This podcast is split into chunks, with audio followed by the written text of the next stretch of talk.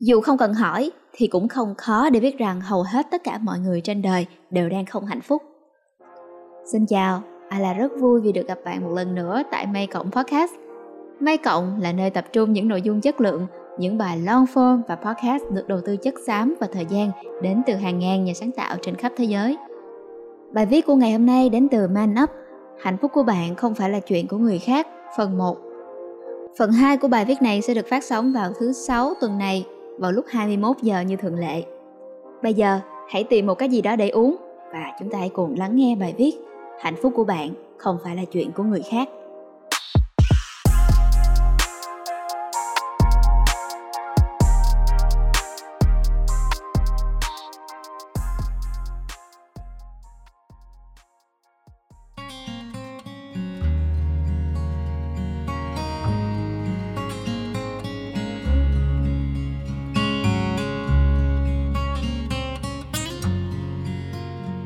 Họ chán ghét công việc hiện tại, buồn vì không có được thứ mình muốn, thầm mong có được một cuộc sống như mộng giống như ai đó ở trên mạng. Quan tâm quá nhiều tới những câu chuyện phong bạc vô nghĩa của showbiz và chạy trốn thực tại bằng tất cả những gì có thể. Đó là một vòng lặp của sự bất hạnh. Bởi vì trong một cuộc đời đã bị nhồi kín bởi những điều tiêu cực như thế, đầu óc cũng chẳng còn chỗ trống để nhìn xa và làm được những điều có giá trị đây không phải là một bài viết mà đọc xong bạn sẽ cảm thấy hạnh phúc hơn. Nhưng nó sẽ làm bạn hiểu ra vì sao mình không hạnh phúc và ngừng trông đợi vào những gì không có thật. Đứa trẻ và cái bể bơi. Số phận của mỗi con người sinh ra đều gắn liền với một con đường.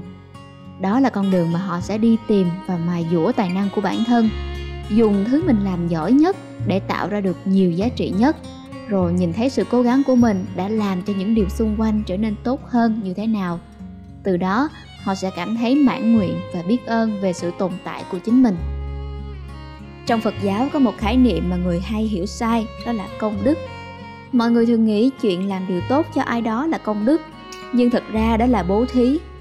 Công đức trong phật giáo thật ra là một thứ giống như câu chuyện về con đường của số phận kia.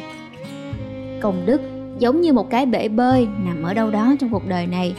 Một khi tìm được nó và nhảy vào trong cái bể bơi ấy, rồi thì mọi việc làm từ đó trở đi sẽ là công đức.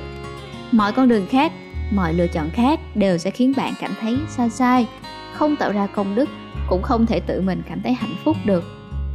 Thứ lớn nhất cản trở một người đến được với hạnh phúc của bản thân, thật ra lại chính là đứa trẻ trong tâm trí của họ. Đứa trẻ đó là bộ mặt mà nhiều người yêu nhau hay thể hiện với nhau là phần ích kỷ, lười biếng, thích được dừa dẫm và nuông chiều bên trong mỗi con người.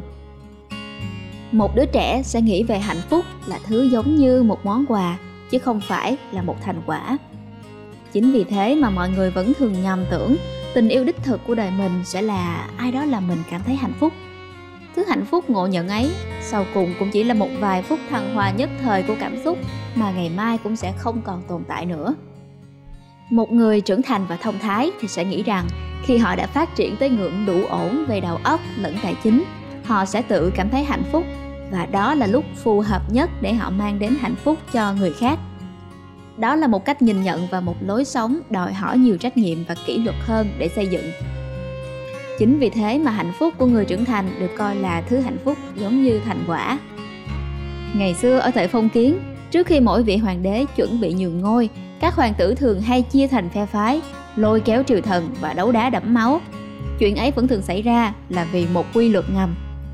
Trên đời này thật sự không ai có thể cho bạn cả một vương triều cả. Cho dù có được thừa hưởng từ cha là hoàng đế, thì bạn cũng không có đủ năng lực để nắm giữ một thứ lớn đến như vậy. Các vị hoàng đế rất hiểu điều đó, thế nên người tiếp theo thay ông ta trị vì đất nước cũng phải là một người thấm nhuần bài học đó qua cuộc đấu tàn khốc kia mọi thứ tốt nhất trên đời vẫn thường đi kèm với một cái giá không nhỏ. Suy cho cùng thì, phấn đấu để có được hạnh phúc cũng là một điều rất nhân văn. Hạnh phúc là gì? Hạnh phúc chính là cảm giác có được thứ mình cần và làm được điều mình muốn. Nó hoàn toàn không giống với có được thứ mình muốn và làm được điều mình cần. Khao khát có được thứ mình muốn là tiếng gọi của lòng tham còn mong muốn làm được thứ mình cần lại là suy nghĩ của những người đang không đủ khả năng để gánh vác trách nhiệm. Cả hai chuyện ấy vẫn thường không mấy khi mang lại kết quả gì tốt đẹp. Người tham vẫn thường hay mờ mắt trước nỗi sợ về việc ai đó sẽ chiếm được thứ gì đấy, lẽ ra phải là của mình. Họ không biết thế nào là đủ. Đến khi mờ mắt vì tham rồi thì một tính toán sai lầm sẽ trở thành trèo cao ngã đau. Người không chịu mài dũa bản thân trong kỷ luật để mỗi khi có biến là cũng có bản lĩnh để xoay chuyển.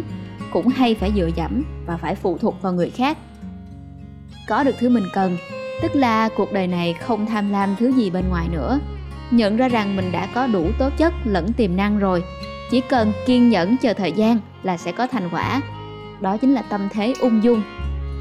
Làm được điều mình muốn là chuyện vì một lời hứa với bản thân mà dù có phải leo qua ba ngọn núi, vượt qua bảy con sông cũng phải cố mà thực hiện.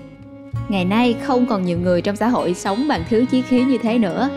Thế nên, khi còn trẻ, người ta vẫn hay nói thánh, nói tướng về những điều mà đến sau này mình cũng không dám thực hiện. Trên đời này, bạn càng ham muốn ít, càng cố gắng theo đuổi mục tiêu thì càng dễ hạnh phúc hơn. Mọi thứ bắt đầu từ sự thấu hiểu bản thân giống như cá cần được sống trong nước. Chim trời phải được tung cánh mà bay. Khi một con người được sống và làm đúng với công đức của mình, họ cũng sẽ hạnh phúc. Chỉ có điều, con người không phải là một sinh vật đơn giản như cá. Xã hội của chúng ta hỗn loạn và phức tạp hơn nhiều. Thứ gọi là thành tựu cũng có đến hàng chục lĩnh vực. Thế nên, trước khi được hạnh phúc, ai cũng phải trải qua một hành trình tìm kiếm bản thân để biết rằng trên đời này, thứ gì với mình là phù hợp điều gì sẽ thực sự làm cho mình hạnh phúc. Với những người trẻ vẫn còn mù mịt về tương lai, hành trình đi tìm bản thân cũng gian nan như thể bước chân vào một chuyến đi bộ xuyên việt. Trong tay không tiền, hành trang chỉ có hai bộ quần áo. Rồi có khi bạn sẽ bị lừa, rồi sẽ có lúc nản chí, muốn bỏ cuộc. Sẽ có lúc đi vào nơi không hợp thổ nhưỡng, sốt cao nằm một chỗ nhiều ngày liền. Cũng có những lần trải qua một chuyện nguy hiểm đến tính mạng và về sau nhìn lại vẫn thấy sợ.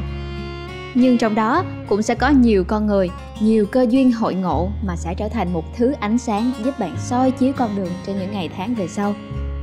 Chuyện ấy gian nan cũng không khác gì hành trình đường tăng cùng các đồ đệ đi tới thiên trúc thỉnh kinh cả, nhưng nó cũng sẽ thay đổi và phát triển con người bạn rất nhiều.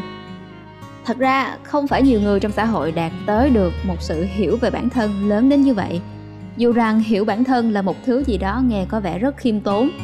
Phần lớn mọi người vẫn đang làm công việc họ không thích. Kiếm những số tiền mà họ sẽ phung phí, dùng chúng để mua những món đồ họ không thực sự cần, để gây ấn tượng với những người mà họ không thực sự thích.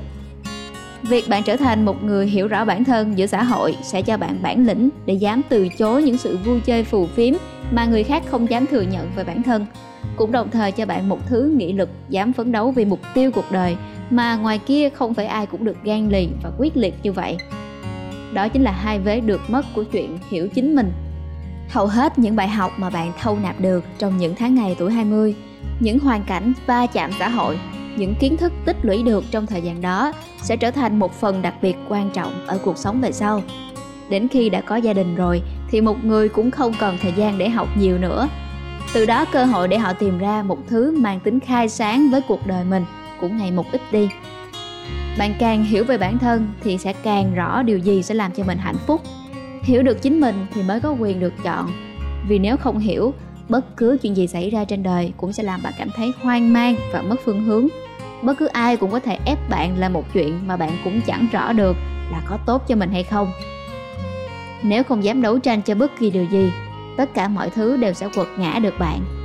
Khuyết danh xã hội của chúng ta ngày nay đang có rất nhiều người trẻ bị mắc kẹt trong vòng lặp của sự lười biếng.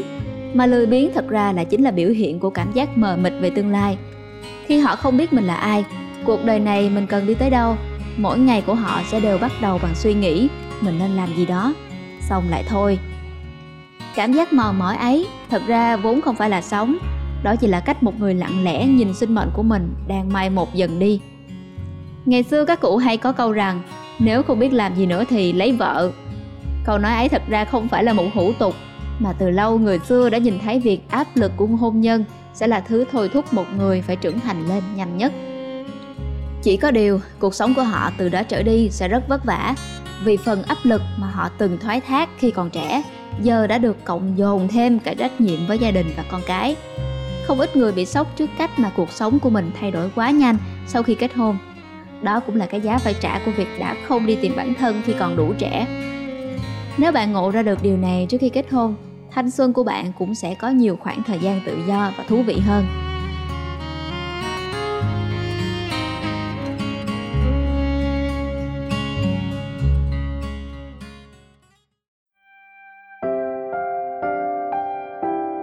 Kết phần 1 Người thuộc thế hệ bố mẹ tôi hay nói một câu Đến lúc sướng thì không ai sướng thay mình được.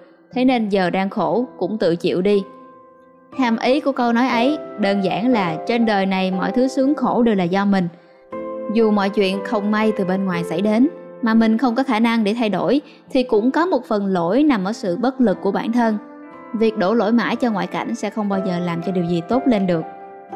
Khi hiểu ra được chính bản thân là trung tâm của mọi thứ nhân quả xung quanh mình, một người sẽ bắt đầu hiểu ra rằng muốn cải vận thì việc đầu tiên cần làm là sửa mình và đó là phần 1 của bài viết hạnh phúc của bạn không phải là chuyện của người khác các bạn có thể tìm đọc bài viết của manup trên May Cộng May Cộng là nơi tập trung những nội dung chất lượng, những bài long form và podcast được đầu tư chất xám và thời gian đến từ hàng ngàn nhà sáng tạo trên khắp thế giới hẹn gặp lại các bạn vào các số podcast tiếp theo của May Cộng, phát hành đều đặn hàng tuần vào 21 giờ mỗi thứ hai và thứ sáu.